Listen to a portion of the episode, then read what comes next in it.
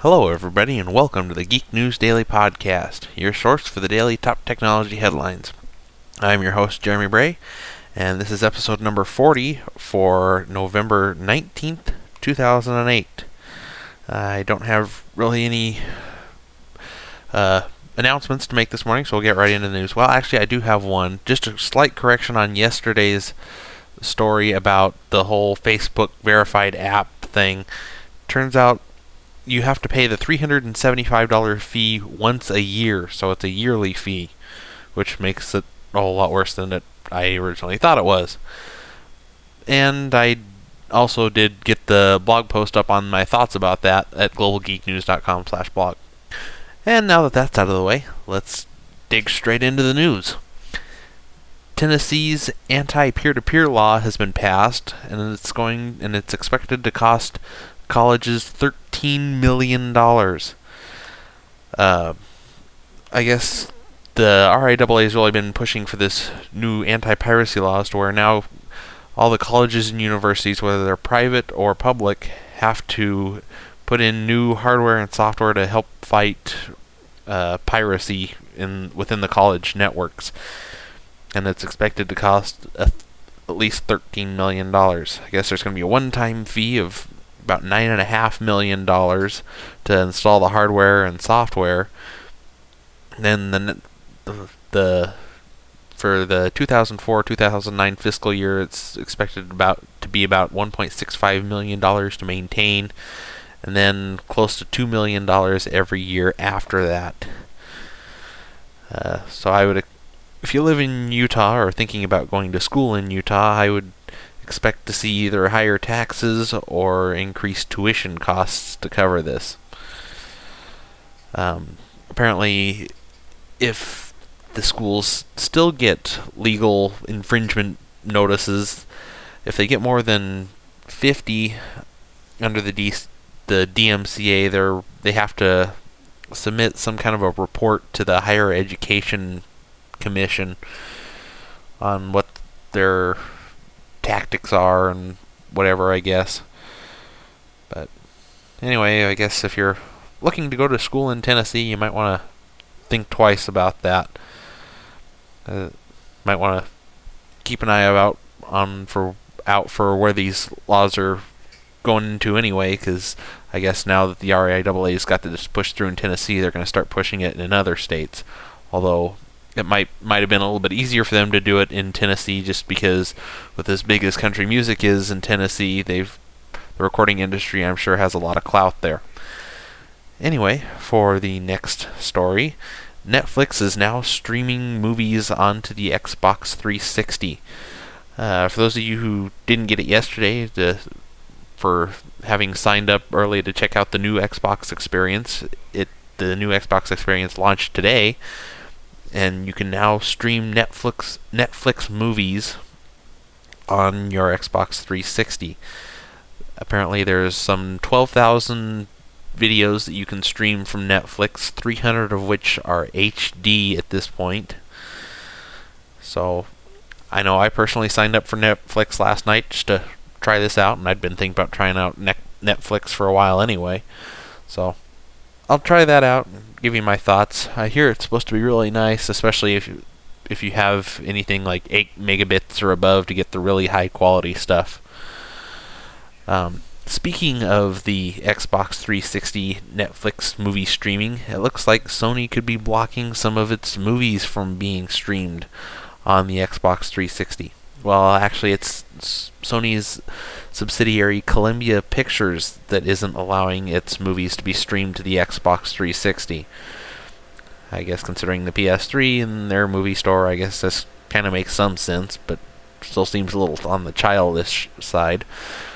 But I guess you won't be able to watch movies now, such as Superbad, Bad Boys, and We Own the Night. I guess they're marked as not available on the Xbox although supposedly Sony Pictures Home Entertainment movies are still available. I guess Netflix put a blog post up about this saying that there are a few hundred titles that are temporarily unavailable on the console due to licensing agreements and that that they hope to work those out. Speaking of gaming things related to Sony, the PSP has been the PSP 3000, the new PSP, has been hacked. Apparently, with the new PSP, the Pandora battery mod was isn't able to run on it, as to where you can't change the new PSP back to old firmwares and do some various things with it, unbrick it and stuff, because you couldn't put it into service mode.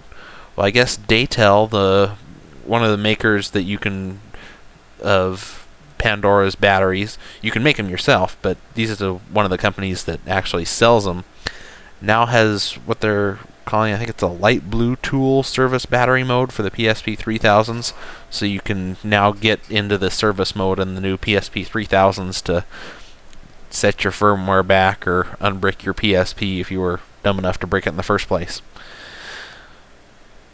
Anyway, speaking of firmware, Microsoft has unle- has um, sent out the 3.1 firmware for the Zune. I don't know.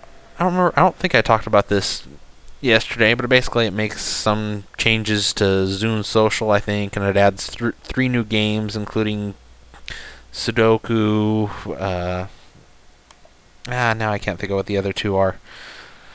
Uh, there's, anyway, other than that, now they are also dropping the price on the Zune. At least the flash-based Zunes. The flash-based Zunes are going to have the new prices of $99 for the 4 gigabyte, which used to be $129, $139 for the 8 gigabyte, which used to be $149, and $179 for the 16 gigabyte, which used to be $199. Not only that, but they've also dropped the price on the car pack, dock pack by $10, as well as the home AV pack, which has been reduced by $20. So if you're thinking about getting a Zune, now would probably be a good time now that the price has dropped. And you also might want to keep an eye out for any Black Friday sales that might have them any cheaper than that. That, that is only a week away. Well, week and a half. Anyway, on to the next story. Uh, actually, I think I accidentally jumped a story, so we'll go back. Uh, malicious computer software is supposed to peak on Monday for this year. Apparently, last year, the Monday before Thanksgiving was the peak for malicious software, and I guess based on their current projections and everything, that's going to be the same again this year. So, be on the lookout next Monday for any large jump in malicious software. Just hope that it goes downhill from there for the rest of the year. So, just be careful. Always run an antivirus and firewalls, as well as any kind of anti spyware software you can get your hands on. Just be safe. Anyway, a judge has thrown out Psystar's antitrust case against Apple. For those of you who've been following it, and I think I may have covered this on previous episodes, I'm, I think I did. But anyway, Psystar is the Mac clone that was selling Mac Mac clones illegally or at least in violation of Apple's terms of service or licensing agreement or whatever you want to call it.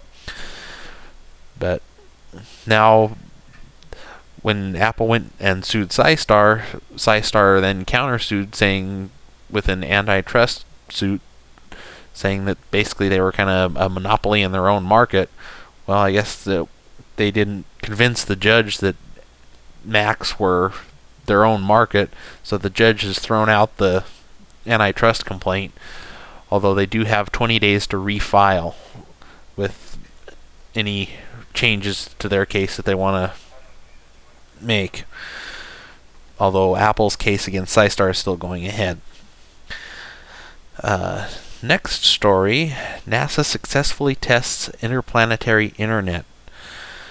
I guess for those of you who are looking forward to moving out into space someday, you'll now have a little bit more reliable internet. I guess they just finished, they successfully tested this new internet protocol. I guess, let me check the name of it. Uh, disruption tolerant networking with a spacecraft located about 20 million miles from Earth. And they're going to test it out on the space station, I think, next year or over the next couple of years, as well as future space missions.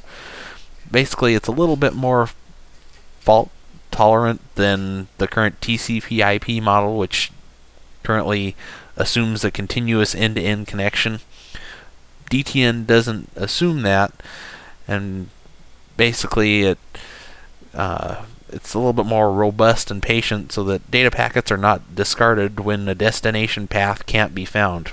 Instead, each network node stores data until it can safely communicate with another node. May take a little longer, but the data data will eventually get there. So, I don't know who really. I don't think this really helps a lot of people at this point, but uh, outside of the International Space Station. But it could be something in the future that once we move to the moon or Mars or something like that, that could be necessary. Anyway, uh, probably should have grouped this with the other Apple story, but rumor has it that Apple, the new Apple OS X Snow Leopard, is going to be available in the first quarter of 2009. Of course, there's no actual date. This is just a rumor, but I would expect to hear something around Macworld. In a sad story, PC Magazine sh- is shutting down. Apparently, Ziff Davis is shutting down PC Mag to focus on online on its online stuff since magazine revenues have been dropping. Apparently, there are some like there's only about six people that, or no, the closure is going to only affect seven people's employment, so there's going to be seven people fired or laid off or whatever whatever you want to call it. But most of them, most of the columnists and everything are already writing online, so they're all still going to have a job. But I guess now they're going to try and focus on some of their internet properties such as Cranky Geeks, DLTV, App Scout, Gearlog, PC Magcast, and a number of others, and they're all going to put those under the name of PC Mag Digital Network. Uh, you want to check out more into this story? You can check the show notes at geeknewsdaily.com, which is where you can find the show notes for all of our stories.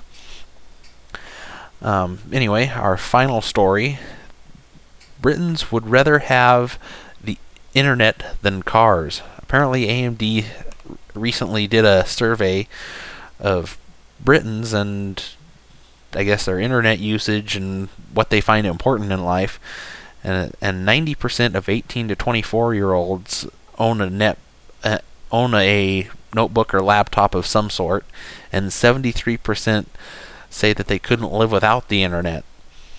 Apparently, they're even, according to the survey, they even found in the internet more important than cars or a washing machine.